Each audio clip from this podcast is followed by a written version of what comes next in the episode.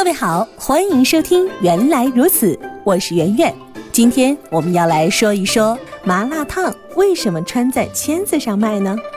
麻辣烫作为一种遍布全国的食品，它穿在签子上卖，已经成为这个行业约定俗成的规矩。只是你知道为什么麻辣烫要穿在签子上卖吗？丰田公司成为世界上屈指可数的大公司之一的重要原因，就是它的看板管理模式。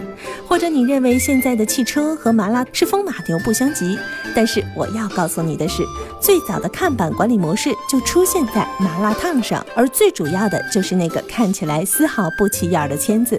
商人是以盈利为最终目的的。我们不能否认，每一个做麻辣烫的人都是一个很好的商家。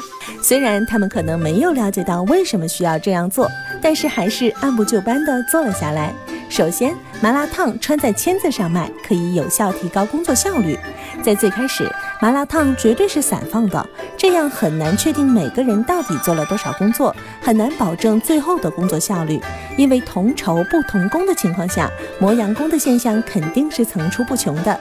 所以呢，就出现了签字，每个人根据自己弄出去的东西的串数，最后领取相应的工资。正所谓是多劳多得，少劳少得。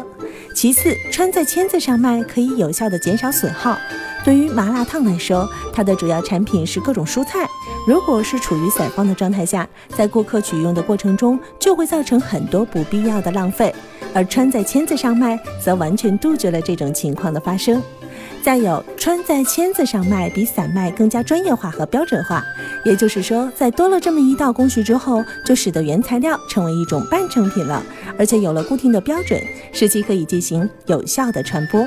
当然，签字只是初级标准化的一个表现，但是不可否认的是，这对于麻辣烫的传播起到了很大的作用。至少我们在全国各地看到的麻辣烫都是这样的，省下的宣传费用也真的是很可观的。最后要说的是，这样做有效地缩短了整体的制作周期。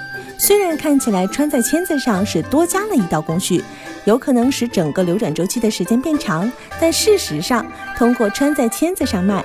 可以在最短的时间内满足不同顾客不同口味的需求，而且对于他们所需要选取的量有一个很好的把握。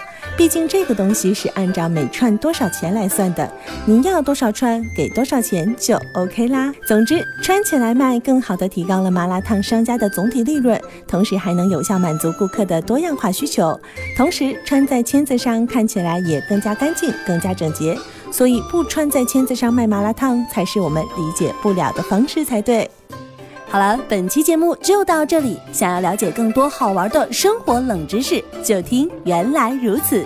你也可以在微信公众账号当中搜索“圆圆微生活”，更多精彩内容都在这里哦。